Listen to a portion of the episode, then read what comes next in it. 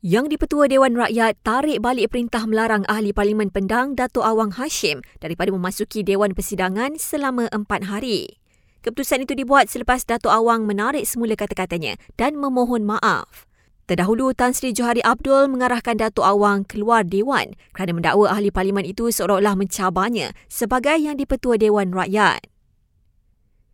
Kerajaan tidak bercadang untuk melanjutkan tempoh subsidi pembelian tiket penerbangan sehala dari Semenanjung ke Sabah, Sarawak dan Labuan sempena Hari Raya Aidilfitri. Menteri Pengangkutan berkata, tindakan tersebut melibatkan kos yang tinggi. Anthony Loke berkata demikian selepas ada pihak mencadangkan agar tempoh subsidi tersebut dipanjangkan kepada dua minggu berbanding tiga hari yang diumumkan kerajaan.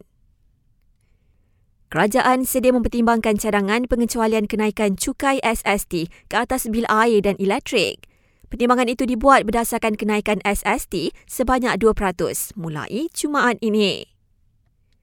Sementara itu, Persatuan Fisioterapi mohon kerajaan untuk kecualikan cukai jualan dan perkhidmatan bagi pesakit yang mendapatkan rawatan fisioterapi di klinik swasta. Met Malaysia maklumkan daerah pokok sena di Kedah alami gelombang haba setelah merekodkan suhu 37 hingga 40 darjah Celsius untuk tiga hari berturut-turut. 15 lagi kawasan lain di Perlis, Kedah, Pulau Pinang, Perak, Selangor dan Sabah pula berada pada tahap berjaga-jaga.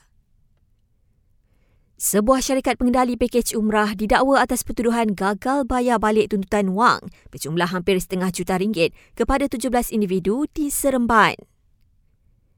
Dan pelakon Azhan Rani menolak tawaran lakonan buat sementara waktu kerana ingin fokus dalam misi amal menakluk kem Gunung Everest dan Gunung Island Peak Nepal. Misi pendakian tersebut telah pun bermula dan dijangka berakhir 13 Mac depan.